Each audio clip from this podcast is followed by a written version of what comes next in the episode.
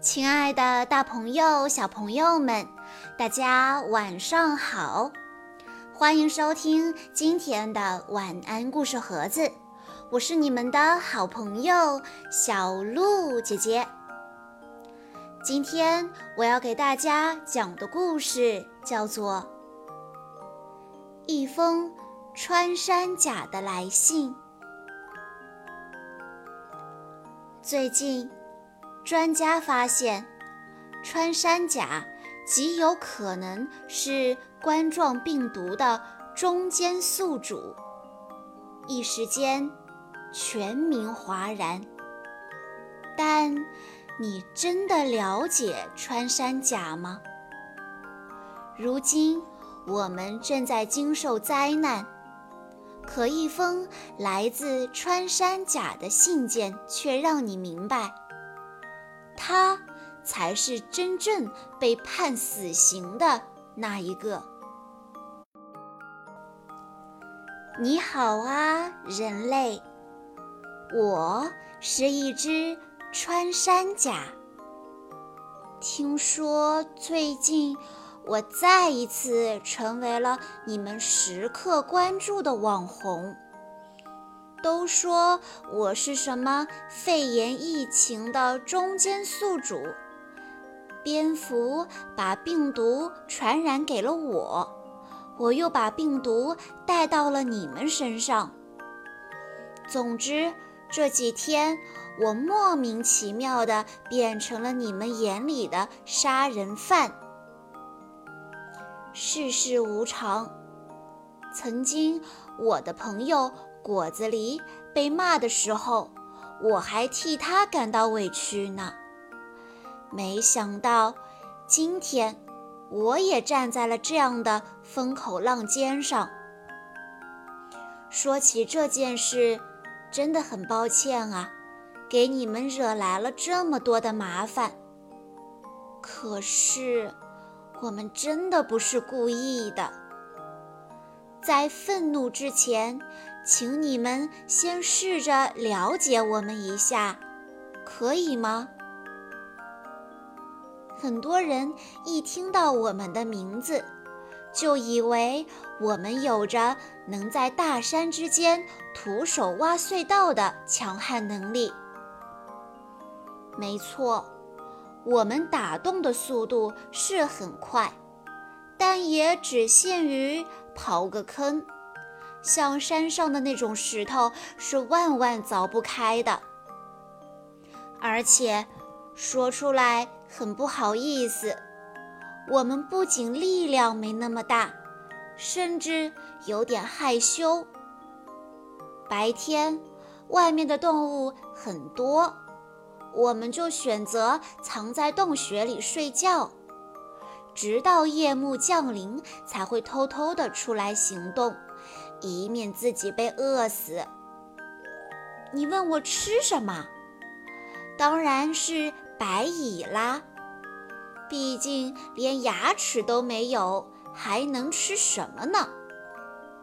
我们的生活就是这样，简简单单，类似于你们人类说的“肥宅”。偶尔。我们也会和同伴嬉戏打闹，那可是很珍贵的快乐时光了。因为我们的构造和习性，我们对其他生物的攻击力几乎为零，可这并不妨碍我们的顽强生长。说到这儿，就不得不介绍我那一身坚硬无比的鳞甲了。别看它长得奇奇怪怪，这可是我们保护自己的唯一武器。它无法伤害别人，却能让我们自己免于被别人伤害。只要遇到危险，我就会缩成一团球。奈何你是森林之王，还是河水猛兽，都拿我没办法。有一次，我就这样缩着身子，和一只狮子熬了一天一夜呢。它怎么都啃不动我，最终感觉到累了，绝望地回头看了我一眼，就走了。有了这身铠甲，我们在这个地球上可以说是几乎没什么天敌。所以，从我们出生到现在，大家井水不犯河水，已经和平共处了四千万年的时光。我以为这样安好的岁月会一直继续下去。未来我们会随着环境的变化，进化成更可爱的样子。这个世界也会随着时间的流逝，衍生出更多的新朋友。不过，这个幻想还是被硬生生的打破了。因为我遇到了人类。记得以前我还曾经客串过人类制作的儿童电影《葫芦娃》。在我的印象里，人类是和老爷爷一样善良可爱的。唯一给我留下噩梦的是那只把我扔下悬崖的蝎子精。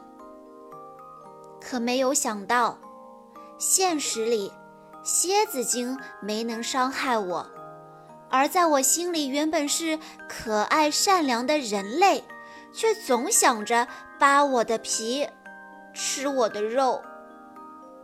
我辛苦凿的洞穴，一下就被你们破坏掉了。没有牙齿的我们，根本无力反击。只能惶恐不安地逃啊逃啊！可是你们真的好聪明，聪明到我无法想象。你们能用手抓我的尾巴，直接提起来装进铁笼里；你们还用木棍使劲地打我，让我伤痕累累，疲倦到无力再跑。你们甚至还会设计圈套，让我掉进坑里都不知道。我没有办法，只能拿出自我保护的终极武器——蜷缩成一个球。壳这身坚硬的外壳在你们的面前根本不堪一击。你们会用火烧我，你知道？火烧在身上有多痛吗？我的伙伴们生不如死，却无力叫喊。你们会用开水直接煮我们。我看到我的朋友们扑腾着想要跳出去，可是那个铁盖子，它撞不掉。你们会把水泥灌进我的肚子里。只为了增加体重，卖一身好价钱。你知道肚子里有一滩水泥是什么滋味吗？我表面看起来完好无损，可是我的五脏六腑都腐烂掉了。你们还会声剥我们的鳞甲，做成所谓的药材售卖。听说你们也有类似的鳞甲，叫指甲。那你能体会那种指甲被硬生生拔掉的疼痛吗？我怀念以前和伙伴玩闹的时候，我想念我的妈妈，在安静的洞穴里温柔地抱着我睡觉。可现在。我连活下去都成了一种奢望。我一直不明白，人类为什么要这样对我们。直到某一天，我听到你们说，能吃到我们的肉是一种权势的象征，还有为妇女通乳的功效。我哭笑不得。人类呀！你们已经驯服了鸡、猪、牛、羊，已经很厉害了，为什么还不肯放我们一条生路呢？还有，关于通乳，不是有科技证明了我们的鳞甲没有那个功效吗？跟你们的指甲一样，没有什么营养价值。你们不是一直以科学为信仰吗？可为什么现在连他的话也不听了？后来，我们被捕杀的数量真的太多了。所以被列为了二级保护动物，你知道吗？我还为这件事情高兴了好一阵呢。我以为终于可以回到原来的快乐时光了。可事实证明，我还是太单纯。因为成为了受保护的动物，你们其中的一些人好像觉得我更加珍贵了。捕杀方式不断升级，我们依然没有逃出被杀的恐惧。面对如此强悍的你们，我的世界只剩下了血淋淋这三个字。对于求生，已经感到绝望了。直到今天，看到这个契机，我才有了一些勇气。想和你说说我的心里话。你们一定也很痛苦吧？那个传说由我们带去的病毒感染，好像还在蔓延。你们也因此失去了很多的兄弟姐妹。对于这次灾难，虽然我们不是唯一的潜在中间宿主，但还是。或多或少的和我们有一些关系吧。对此，我们不得不再次说一声，真的很抱歉。可是你看，吃我们不会获得什么好处，反而会伤害到你们自己。所以借这个机会，你们能不能考虑一下，放我们一马呢？毕竟，我们还存活在地球上的数量真的不多了，连稀缺的大熊猫都比不过。你知道吗？我们一年只能生一胎，一胎只能产一个宝宝。更恐怖的是，那些带着我们希望的穿山甲宝宝，适应这个世界的能力。也越来越差了。以前，我们的宝宝出生之后，因为不会走路，就会趴在妈妈的后背上，悠哉悠哉地观赏着这个世界。在那个后背上，他们能够认识草木，认识阳光，认识星空。可是现在，为了躲避人类，我们的宝宝能看到的世界只有山林深处空荡的洞穴，谁还敢走出去适应环境呢？出去就会变成药酒。为了让我们的物种多存活在这个世界上几年，我们真的做了能做的一切了。我还记得我第一次做母亲的时候，真的害怕极了。那天我没能找到一个安全的洞穴，五个小时的阵痛，让我在草丛中挪不开脚步。最后，我拼尽全力，终于把宝宝生下来了。可是我根本没有时间去体会做妈妈的快乐。就十分恐惧地用身体把我的宝宝蜷缩在了怀里。有了宝宝，就像是有了软肋。我只能用这种方式祈求你们：要吃就吃我，别吃我的孩子，好不好？你看，我的宝宝，他什么都不懂。只能用一双无辜的眼睛在细缝中往外张望着。他可能还不知道这个世界的残酷吧？